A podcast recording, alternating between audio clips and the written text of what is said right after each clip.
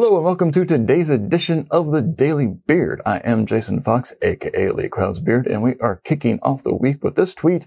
Being direct is not the same as being persuasive. You are a moron. That was pretty direct, wasn't it? Now, is that going to persuade you that you actually are a moron and that you need to change your moronic ways?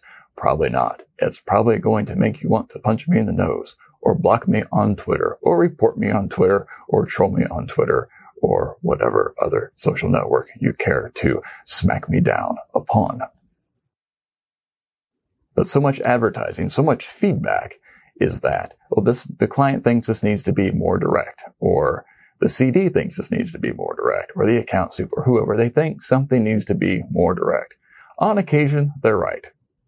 Sometimes us creative people get a little too uh, esoteric, a little too uh, outre, and no one really does understand what the heck we're talking about because we used words like outre.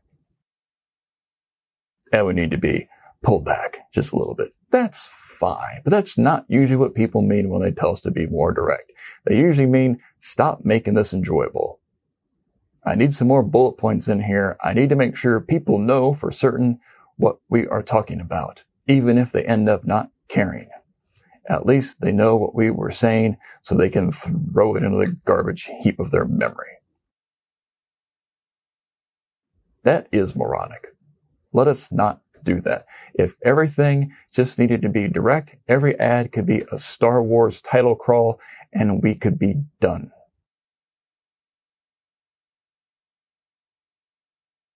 No. I'm Jason Fox. Have a good one.